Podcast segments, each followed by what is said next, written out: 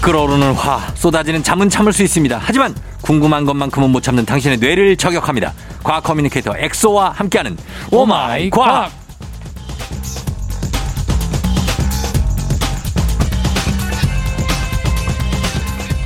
이천이십일 년에도 과학은 이분만 믿고 가는 거죠 과학 커뮤니케이터 과거 엑소 어서 오세요 네, 반갑습니다. 과학 커뮤니케이터 엑소입니다. 이제 1월이 시작되고 아. 네. 이 2일인데 내가 올해는 무슨 일이 있어도 꼭 하고 만다 네. 아니면 하고 싶다 뭐 있습니까? 사실 어 제가 20대까지만 해도 네.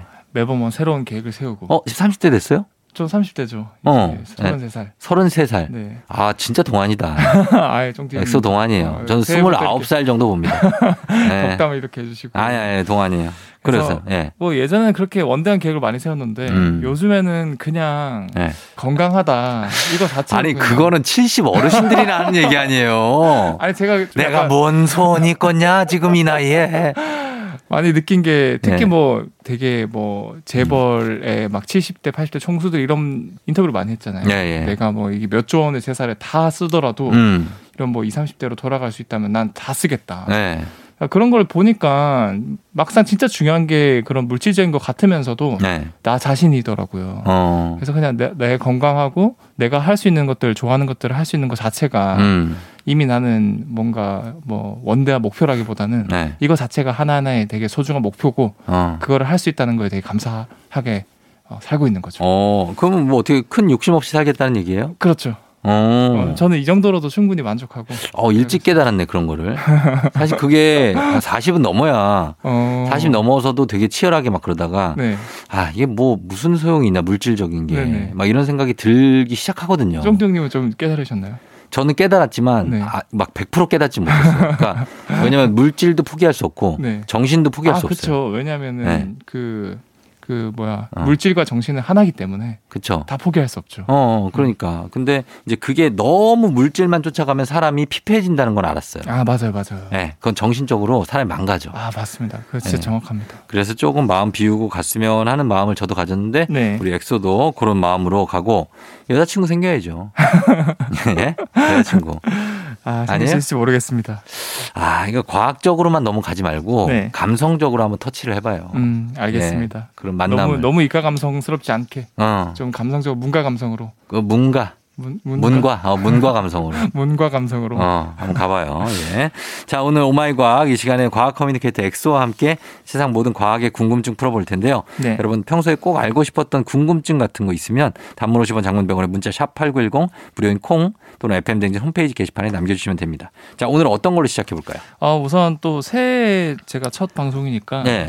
청취자분들한테 새해 복 많이 받으시라는 말씀 전해드리고 싶고 어, 그래요. 엑소도 새해 복 많이 받으세요. 아유 쫑정님도 네. 많이 받으시고 음, 어 사실 또 이렇게 새해 하면은 네. 다들 하는 게 있지 않습니까? 어. 새해 목표. 아, 그렇죠. 그래서 새해가 되면 이제 저마다 목표를 세우는데 예, 예.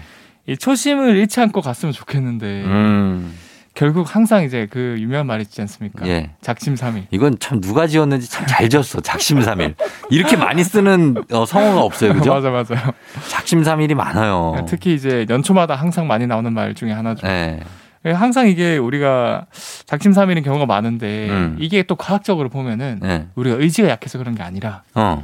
과학적인 이유가 다 있다. 예? 왜 우리가 3일 이상을 잘 못할까? 의지박약 아니에요? 의지 박약이 아니라 예. 이게 또 과학적으로 분석하면 이유가 있습니다. 아, 그리고 진짜. 그거에 대한 또 해결책도 제가 조금은 이제 가져왔어요 과학적으로. 그러면은 극복할 수 있겠네요. 아, 극복 가능하죠 충분히. 그래요? 네. 알겠습니다. 작심삼일이 이게 충분히 과학적으로 증명이 가능하다. 아, 왜 그런지 왜 그런지. 보통 우리가 네. 무언가를 이제 결심하고 특히 그런 건 보통 내가 충격을 받았거나 어, 아니면 새해거나 이렇게 뭔가 터닝 포인트가 싶을 만한 그런 시점에서 결, 새로운 저- 결심을 결심을 하죠. 그렇죠. 그렇죠. 굉장히 큰 결심을 해요. 맞아요.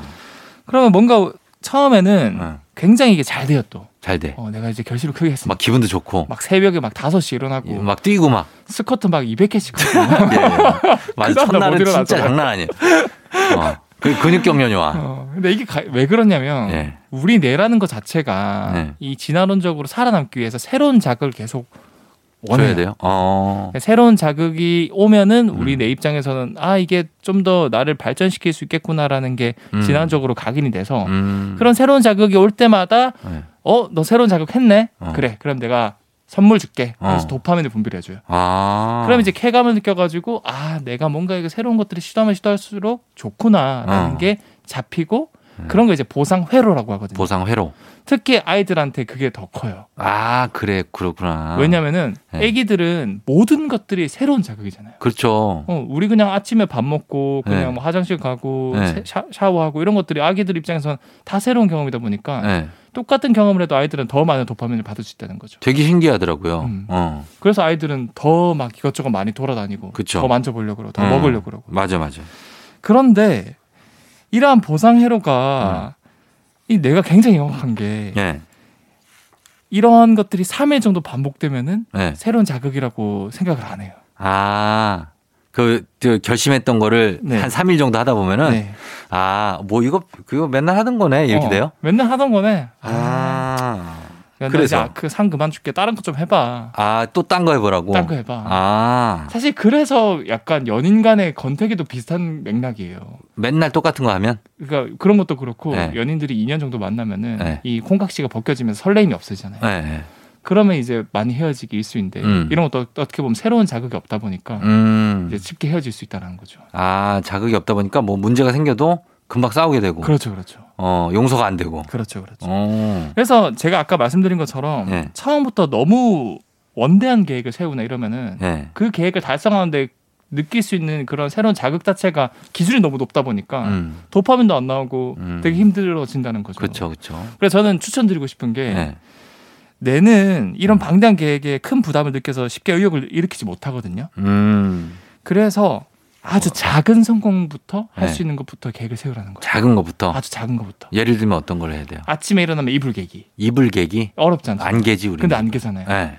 10초면 돼요. 어차피 다시 누워서 잘 건데. 그러니까 일어나야죠, 형. 예? 형은 일어나야죠. 아니, 그게 아니라- 팬 댕질 여셔야죠. 아니 나왔다가 네. 다시 집에 아, 들어와서 나 퇴근해서 어차피 그거 덮고도 잘 건데 뭘 개나 누가 본다고. 특히 저는 이게 내과학적으로 이게 예. 진짜로 맞는 말인 게 예. 이런 작은 거에 대해서 내가 그냥 아무 생각 없이 개는 게 아니라 음. 나는 일어나서 아침에 이불 개야지 생각을 한번 해요. 예. 그리고 개면은 이게 보상 체계가 작게 잡히거든요. 어. 그럼 이런 것들이 기초 공사가 아주 잘 되는 거예요. 음. 그러면 그 후에 조금 더 뭐 10분, 20분 걸리는 것들, 그다음 음. 1시간 걸리는 것들. 그게 어. 점점 다져지면은 이게 내 입장에서는 굉장히 견고하게 그게 기초 공사가 됐기 때문에 쉽게 아. 포기를 안 해요. 아 작은 것부터 이제 올 하나씩 올려가는 거구나. 그렇죠, 그렇죠. 강도를. 네. 아 이게 운동하고 똑같네. 똑같아요. 운동도 이 점진적으로 그 근력을 증가시키려면 조금 네. 조금씩 올려야 되잖아 무게를. 그렇죠, 그렇죠. 네. 아. 그래서 저도 사실은 이런 거 측면에서 봤을 때 굉장히 공감되는 영상 중 하나가 네. 유땡브 그 네. 채널의 영상 너튜브. 보는 곳에서 너튜브에서 또 그 미국의 해군 대상이었나 예. 그분이 마지막 뭐 연설을 하면서 예. 이제 퇴직을 할 때 예. 너희들이 성공하고 싶으면 일부부터 개라. 이불부터 개라. 어, 그게 굉장히 자기가 뭐 50, 60년을 생활하면서 예. 가장 도움이 됐던 첫 번째 단추가 그거였다면서 논리적연하게 설명을 잘하더라고요. 음. 그분은 내과학에 대해서 모르지만 실소 경, 시, 제 경험을 통해서 이제 경험치죠. 경험치. 깨우친 거죠. 예, 예, 예. 그래서 아. 여러분들도 네. 뭐 양치질 3분 이상 하기, 어. 누구 만나면 인사하기, 음. 뭐 이런 것들도 시작해서 점점 크게 넓혀가면은 네. 충분히 성공할 수 있을 겁니다. 맞아요. 진짜 작은 건데 자기가 진짜 안 하는 것들. 네. 양치질 3분 진짜 힘들거든요. 아, 그렇죠. 생각보다 3분이 엄청 어? 길어요. 맞아요. 보통 한 2분 정도 하는데 네. 이런 것들 하나 고치기 시작하면 이것도 제가 볼 땐 어려운 목표입니다. 이런 거 요만큼만 잡아도 그렇죠. 조금 조금씩 하나하나 시작하시고 뭐 예를 들어 집에 들어올 때 뭐 엘리베이터 안 타고 계단으로 걸어 어, 그것도 올라오기. 좋죠. 음. 어, 그런 것이면 오늘은 2층까지만 걷기. 아, 알고 오늘은 뭐 5층. 뭐, 네. 아, 네, 네, 네. 아무튼, 네. 어, 그렇게 아니면 좀 올려가시면 좋을 것 같습니다. 네.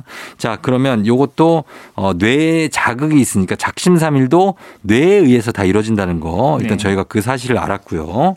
예. 그러면서 저희 음악 한 곡 듣고 오도록 하겠습니다. 음악은 강민희 피처링의 버벌진트의 시작이 좋아. 강민희 피처링 버벌진트의 시작이 좋아 듣고 왔습니다. 자, 이제 1월 2일 올해 또 시작인데 네. 좋게 좋게 가야겠죠. 그렇죠. 저희가 이제 어쨌든 간에 계속 이어지고 있는 게 코로나 시국이잖아요. 아, 그렇죠. 그래서 또 궁금한 것 중에 하나가 주변에서 왜 정말 많이 찾아볼 수 있는 게 그 체온계 채용기 네. 많이 시죠 네. 네. 어디 입구 들어갈 때 할 때 이제 비접촉 체온계잖아요. 띠딕 해가지고 막 체온이 나오는데 이게 몸에 닿지도 않는데 어떻게 체온을 감지하고 잴 수 있는 건지 그거 궁금해 하시는 분도 아, 많아요. 그렇죠. 뭐 이마에 대서 측정하기도 하고 네. 간혹 가다가는 그 그냥 서 있으면 아니, 그러니까 얼굴을 이렇게 대면 네. 거기에 띡 하고 나오잖아요. 그렇죠, 그렇죠. 그런 것도 있고 네. 이게 사실은 네. 뭐 직접 우리가 뭐 예전에는 수은 체온계라든가 이런 것들은 또는 기에 뭐 대고 귀에 넣고 아, 입에 무는 분도 있고 뭐 겨드랑이에 넣고 예. 음, 그거는 접촉 체온계라서 충분히 이해가 가는데 네. 어떻게 이렇게 멀리 떨어져 있는데 측정을 할까? 그러니까 그게 정확할까? 되게 그- 신기하잖아요. 네. 이게 왜 그렇냐면 사람은 네. 몸 안에서 뭔가를 계속 방출하거든요. 음 이걸 이제 전자기파 중에 일종이 방출이 되는데 그래요. 어 제가 힌트를 드릴게요. 네. 우리가 보통 이렇게 보는 것들을 보이는 것들이 전자기파 중에서 특정 선이라고 하거든요. 음 뭐라고 할까요? 가 감마선 아니 그거 형 그거 맞으면 죽어요. 맞으면 방사선이에요 죽어요. 그거. 감마선 맞으면 네, 죽어요. 네, 방사선이에요. 특정 선이라고 한다고요? 가시 가시광선. 맞아요 가시강선. 예, 예. 가시강선은 빨주노초 파남 보잖아요. 그렇죠. 그러면은 보라 색깔 바깥쪽에 가- 전자기파는 뭘까요? 적외선이지. 자외선이에요? 보라색이 한자로 보라색? 자 자색. 자색이잖아요. 네. 그래서 자 자외. 작가 자 보라색 자외선. 바깥쪽. 아 그래서 빨주노 저 빨간 쪽 옆에는 적외선이구나. 그렇죠 빨간 색깔 적이니까. 이걸 알려주네 우리한테. 이걸 알려줘. 단어의 유래를 알려주네. 엑소가. 아, 아무튼, 네. 그래서 자외선 적외선. 그래서 자외선 적외선인 거예요. 아. 네네. 그 보라 색깔 바깥쪽 가- 전자기파라서 자외선. 음. 빨간 색깔 바깥쪽이라서 적외선. 아 그러네. 근데 우리 몸 안에서는 네. 이 적외선이 계속 방출되고 있어요. 음. 그럼 우리는 안 보이는 거죠. 그렇죠. 그런데 이 적외선을 이용해 가지고 예. 아 그걸로. 그렇죠.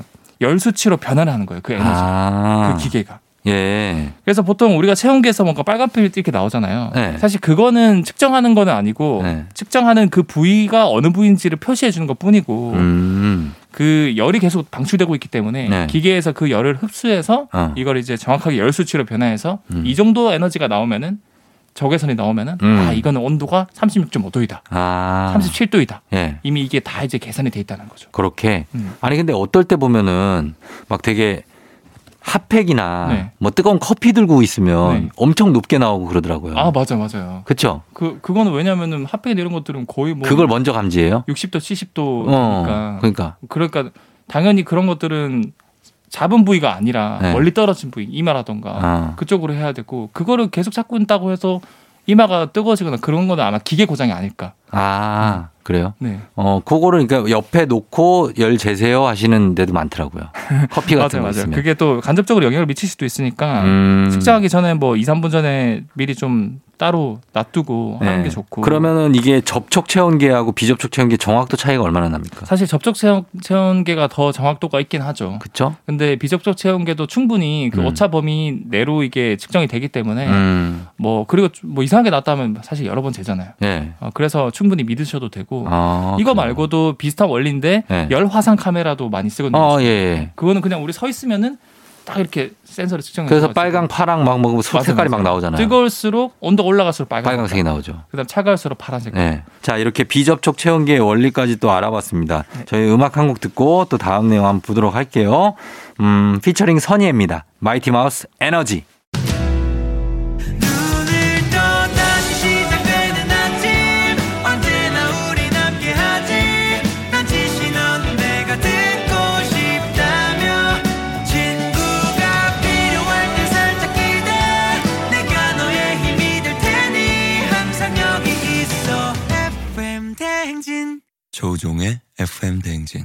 오마이과학 함께하고 있는데요. 자, 과연 오늘 어, 엑소와 함께 우리가 또 어떤 지식을 쌓을 수 네. 있을지 예, 4부로 돌아왔습니다. 과학 커뮤니케이터 엑소와 함께 오마이과학. 자, 이제 어떤 내용을 볼까요? 그 또 이제 이렇게 추운 날씨에는 네. 또 우리가 또 거리두기도 해야 되고 음. 보통 이제 이불 속에 들어가서 네. 어 굉장히 또 요즘엔 드라마? 그 인터넷 정주행? 사이트에 뭐 많잖아요. 네. 많은 영화나 이런 거 볼 수 있는 그런 그 사이트가 그렇죠. 그거 보면서 항상 어. 한쪽 손에는 뭔가가 들어 어, 네, 있잖아요. 먹을 거? 특히 이제 귤. 귤이요. 어. 어. 겨울에 이제 귤 까먹으면서 이불 속에서 하루 종일 이제 누우면서 이제 영화를 보잖아요. 그러면 손이 노래지죠. 찾아서 노래죠. 그것도 어. 제가 준비를 했는데 아, 그래요? 귤의 과학을 제가 짧게 준비했거든요. 어, 귤의 과학이 있어요? 어, 특히 우리가 이 귤을 먹을 때 네. 팁 하나 드리면 네. 귤을 이렇게 많이 주물르시고 어. 영화 보면서 계속 이렇게 주물주물하면서 보세요. 아, 그래요? 그 다음에 드시면은 네. 좀 더 맛있게 들- 먹을 수 있어요. 아, 왜요? 왜냐하면은 네. 첫 번째로 귤을 주무르면은 어. 이 귤 알갱이가 조금씩 터지면서 음. 이 신맛을 내는 유기산이 귤 전체에 퍼져서 좀 더 상큼한 맛을 느낄 수 있고요. 음. 두 번째로 이게 진짜 중요한데 이렇게 충격을 계속 가면요. 네. 귤 자체에서 에틸렌이라는 성분이 계속 분비가 되거든요. 네. 근데 그게 귤을 더 이제 성숙하게 만들어줘요. 귤, 귤 성숙이요? 숙성, 아, 귤을 성숙하게 해준다. 숙성, 숙성. 귤이 되게 어른스러워지는 거네요. 그러면 이제 제가 네. 말한 그 어른스러워진다는 거는 예. 어 이제 숙성을 유도해서 당도가 계속 올라가요. 아, 달아져요? 그래서 크게는 이제 20%까지 더 올라가거든요. 어. 오.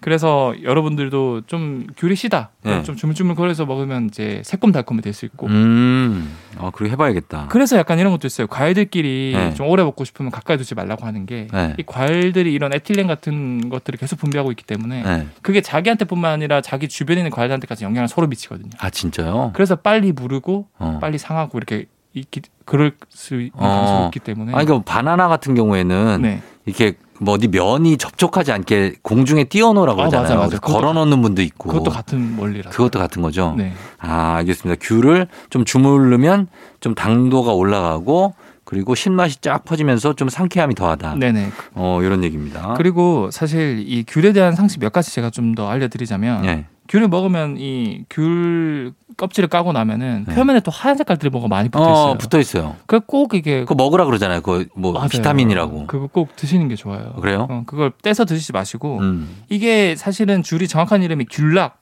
또는 알베도라고 하는 섬유 물질이거든요. 어. 이 섬유 물질이 네. 음. 어, 크게 이제 펙틴이라는 성분이랑 비타민 P가 되게 함유가 많이 돼 있는데 어. 펙틴 성분은 대장 운동을 원활하게 해주고 아. 변비 예방도 해주고 예, 예. 특히 이제 지방이 체내 흡수되는 것을 많이 막아주거든요. 음. 그다음에 비타민 P 같은 경우는 이제 혈액 순환 잘 되게 해주고 모세혈관 튼튼하게 해주고 비타민 P가 있구나. 네, P가 있습니다. 어. 그러니까 이런 것들이 굉장히 복합적으로 좋으니까 네.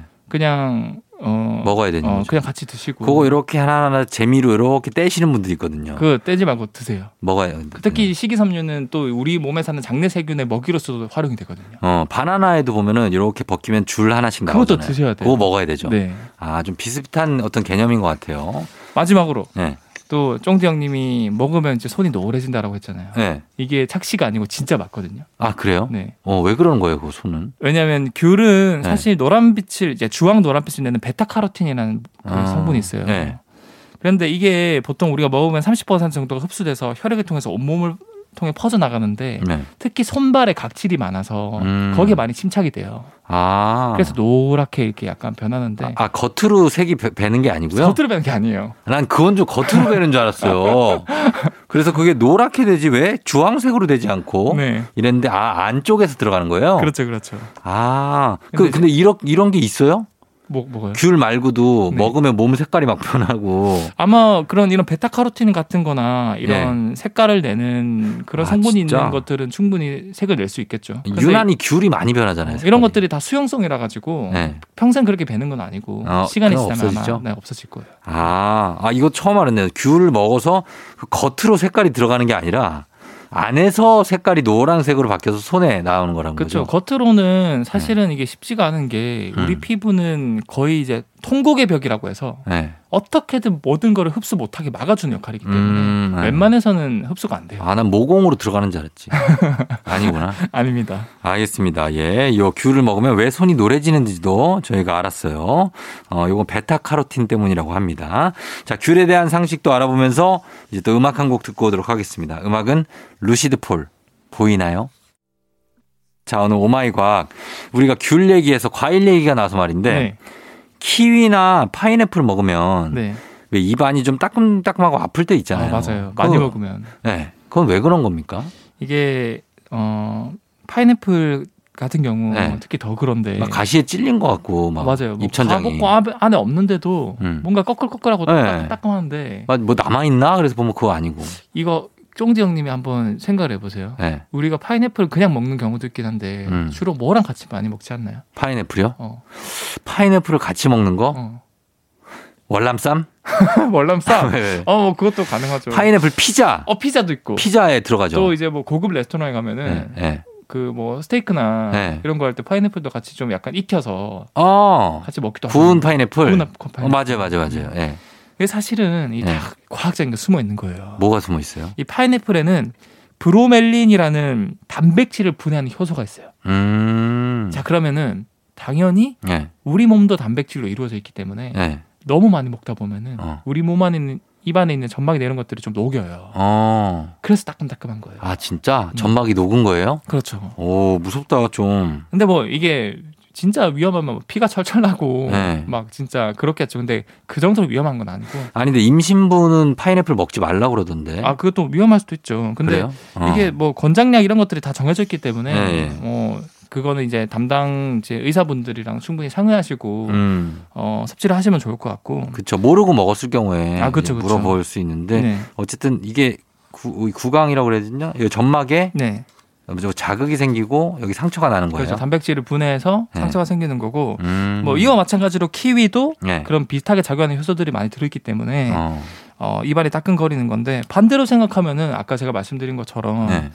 우리가 고단백질 고기라던가 음. 아니면 뭐 그런 것들을 먹을 때 곁들여 드시거나 후식으로 먹으면은 네. 훨씬 소화에 도움이 되고 아. 또 이제 사실은 단백질 분해 효소뿐만 아니라 거기에는 뭐 비타민이라던가 네. 좋은 식이섬유라든가 것들이 많기 때문에 음. 건강에도 도움이 되겠죠. 어. 그렇겠네요. 단백질을 분해해 줄 수 있다는 거죠. 음. 그렇죠. 어, 몸에 좋다는 파인애플 키위 입안이 왜 따끔거리냐면 거기에서 나오는 브로멜린이라는 단백질 분해 요소가 네. 점막에 상처를 주는 거라고 합니다. 그래서 요, 뭐 네. 최근에는 이런 고기를 좀 더 연하고 맛있게 먹기 위해서 미리 뭐 파인애플이나 키위 음. 이런 걸로 재우는 경우도 있거든요. 아. 그게 이제 살짝 이렇게 단백질 분해 요소가 들어가서 네. 연하게 바뀌어 주는 거예요. 그렇구나. 아, 그런 비결이 있었습니다.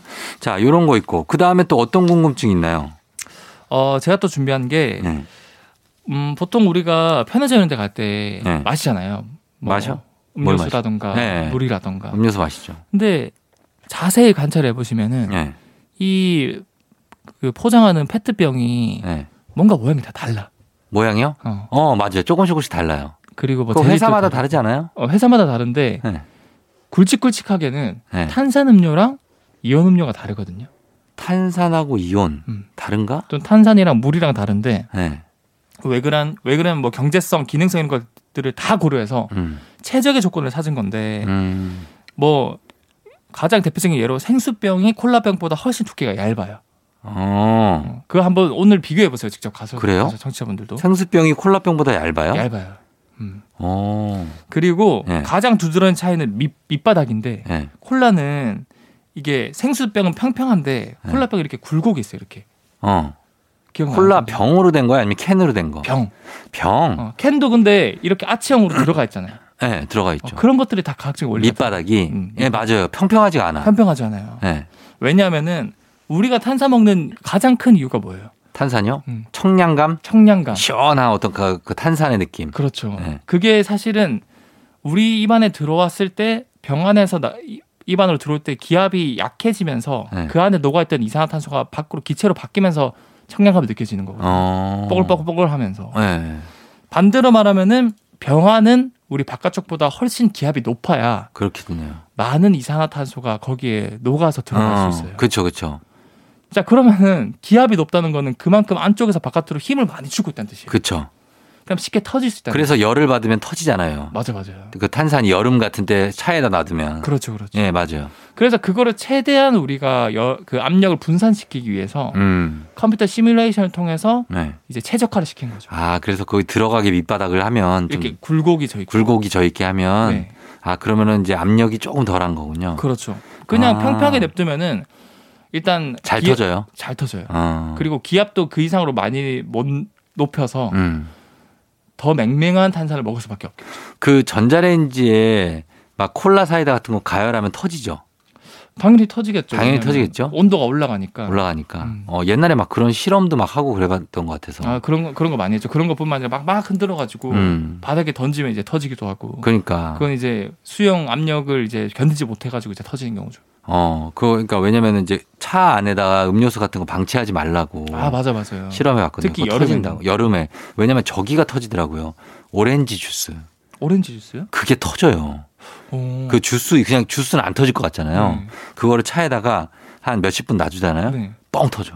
어... 어, 실험을 해봤어요. 뭐 옛날에. 오렌지 주스는 탄산은 없는데 왜 터졌을까? 아, 그것도 궁금하네요. 몰라, 난 그 토지대. 위기 탈출 넘버원에서 옛날 했었는데. 그 토지대. 네. 아무튼, 요 물과 탄산음료 페트병 모양은 이렇게 다릅니다. 그 안전을 위해서 그런 거라고 봐야 되겠네요. 안전과 뭐그 진짜 청량감을 위해서 청량감, 맛을 네, 위해서. 맛을 위해서 예, 그렇게 된 그겁니다. 거다. 맞습니다.